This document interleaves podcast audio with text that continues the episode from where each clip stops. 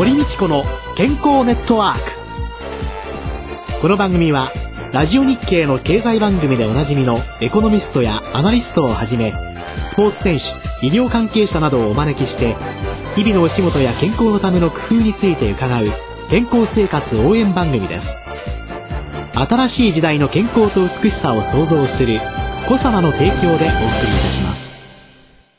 未来を開くテクノロジー。サイエンスに裏付けされた製品とサービス。コサナは独自のビジョンによって新しい時代の健康と美しさを創造し皆様のより豊かな生活に寄与したいと願っています。正直に科学する。私たちはコサナです。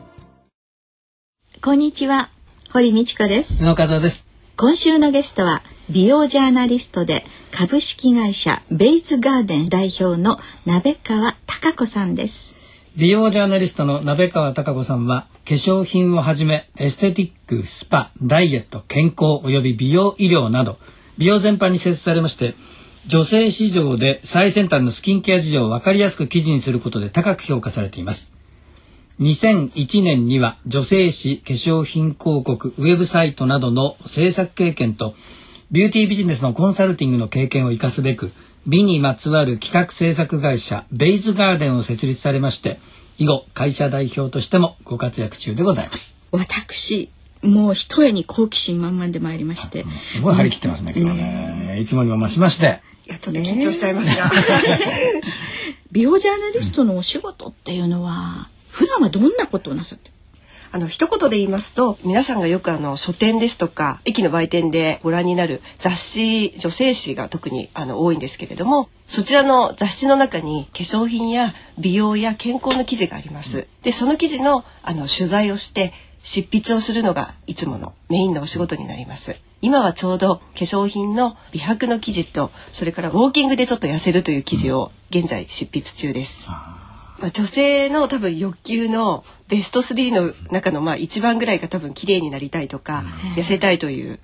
欲求だと思いますので女性誌で多分美容のページがない雑誌はないと思いますし今はテレビの番組でもダイエットや綺麗になる変身の番組とかがたくさんあると思います。雑誌でその若い子向けのっていうのは若い子なんてあなた何もしなくても綺麗でしょって それだけで綺麗でしょっていうねもう嫉妬満々のね あれを持ちますけれども本当にそうですよね。年取ってきますと若い時構わなくてもそのまんま行っちゃうとちょっと大変だなっていうのを今身に染みて感じ始めるようになったんですけど実際に構われる人と構われない人ってどのくらい差が出てくるものなんですかね？例えば今あのテレビでもですね女性誌でも年齢より10歳ぐらい若く見える人のことを美しい魔女と書いて美魔女っていう言葉はい。ね、見られたことあると思いますがやはりああいうふうに10歳以上若く見えるような年を重ねても十分に若く見える。それから50代を超えても15歳ぐらい若く見えるような方たちがいる一方で、まあ、年齢相応にね見える人もいますから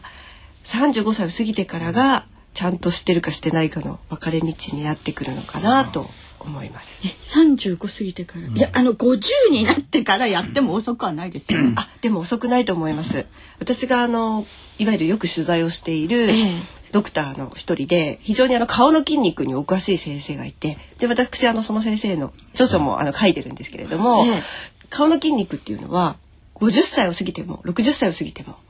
70歳を過ぎても鍛えられるそうなんですよ。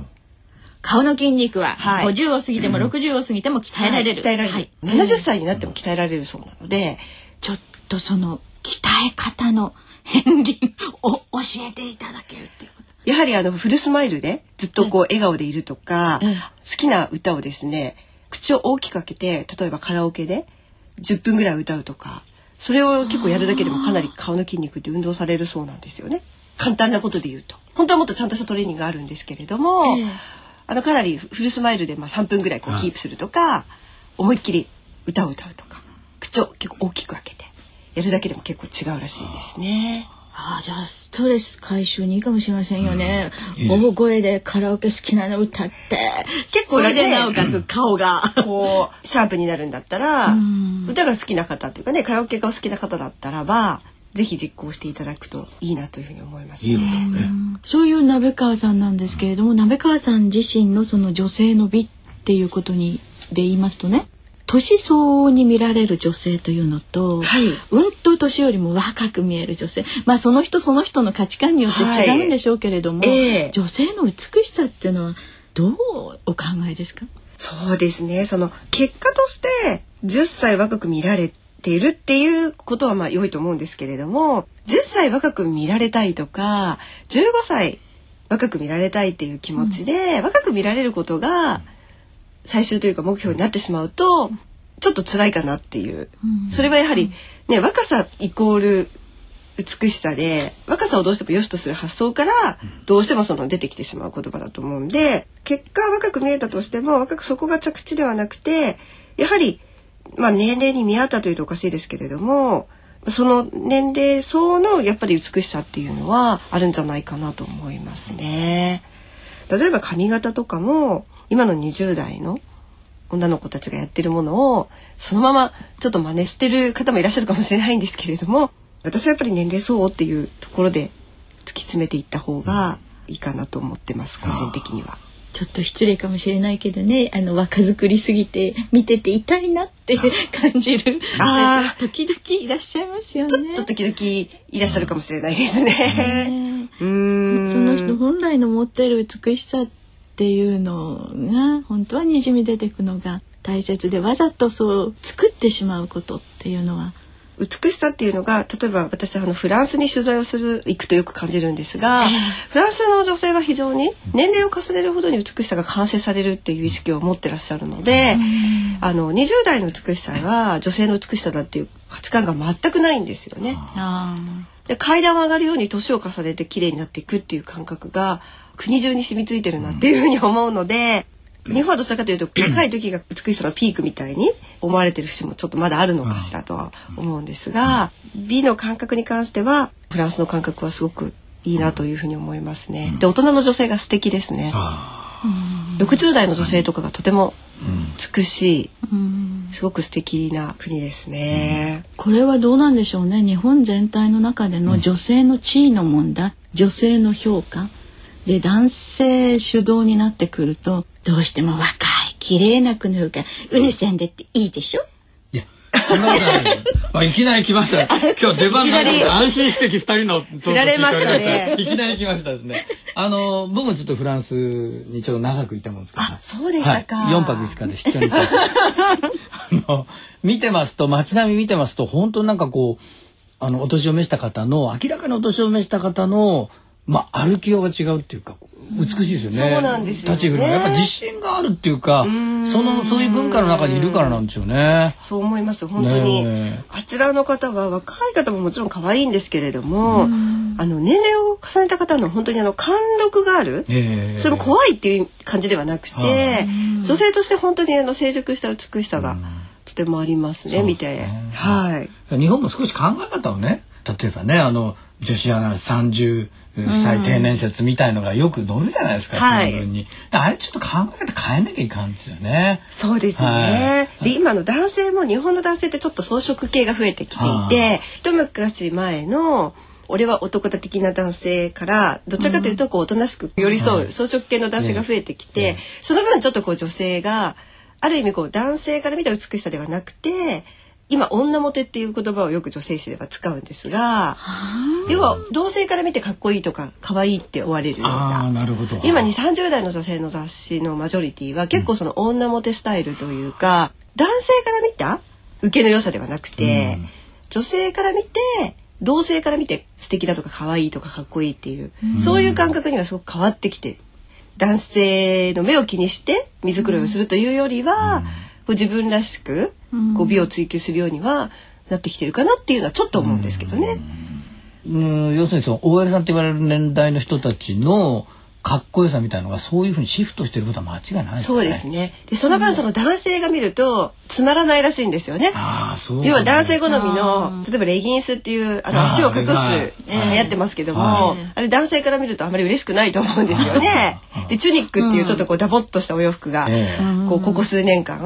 流行っちゃったりとか、ペタンコの靴に女性がこう快適に過ごせるようなファッションが流行っちゃってるので、そういう意味ではこう男性のお好みのハイヒールでコツコツコツとミニスカートでっていうような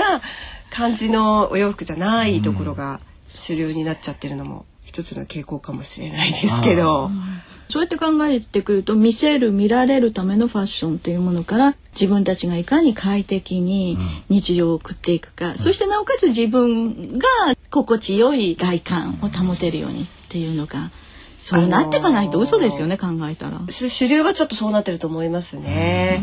確かにこう楽な方に流れているというねご指摘もちょっとあるんですけれども、やはりハイヒールをすごく履く女性のね数が減ってきてるとか、やはりあの大変な思いをして足疲れてハイヒール履くよりは、こう楽にっていう。まあ、ある意味その自分らしくっていう快適にっていうことでもあると思うんですよね。でもファッションってねこう行き過ぎちゃうとまた揺れ戻しがありますからね。必ずそういうふうにねはい。繰り返しますよね。ですからまたあの数年後にはねちょっとお好みのその女性がこう街中に増えてるような感じがあるかもしれないですがでは来週は鍋川さんが設立された美にまつわる企画制作会社ベイズガーデンについて伺います。今週のゲストは美容ジャーナリストでえー株式会社ベイズガーデン代表の鍋川貴子さんでした。来週もよろしくお願いいたします。よろしくお願いいたします。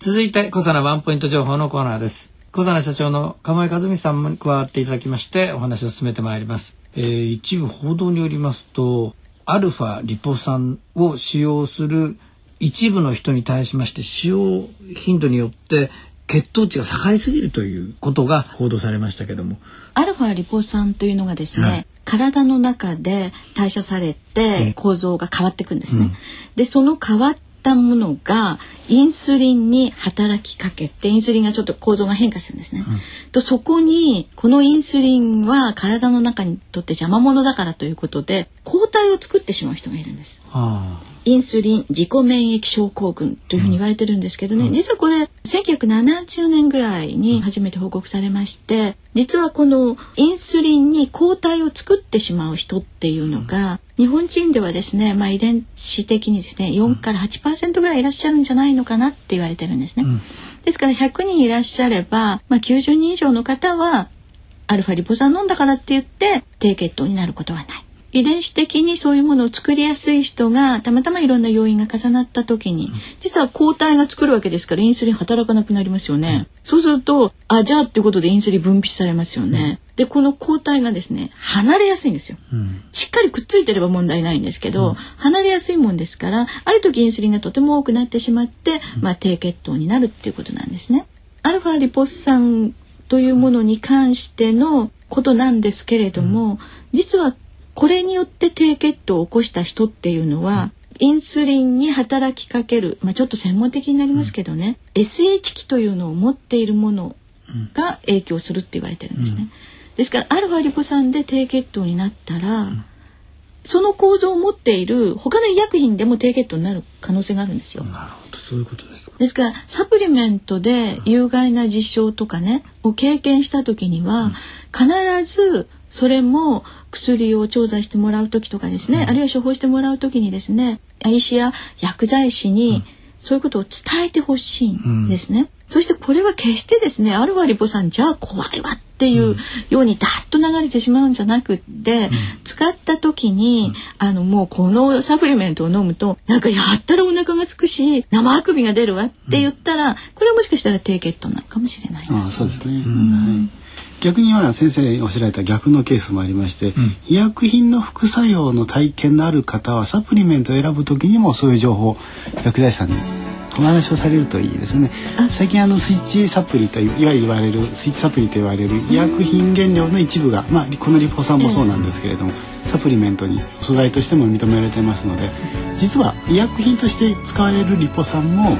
サプリメントとして使われるリポ酸も基本的には同じものなわけですから当然同じことが起きうるわけですね医薬品とサプリメントの中で同じことが起きますので双方にやっぱり情報共有ができると非常にあのうまくお使いいただけるというかあの危険を回避することができるんじゃないかと思うんですね。そうですね。はい。小佐ワンポイント情報お話は小佐の師匠鴨井和文さんでした。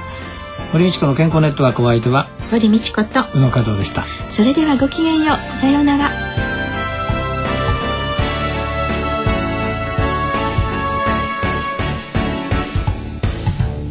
堀道子の健康ネットワーク。健康と美容についてもっと詳しく知りたい方はぜひコサナのサイトへ。検索で「コサナ」カタカナで「コサナ」と入力してください。この番組は新しい時代の健康と美しさを創造するコサナの提供でお送りいたしました。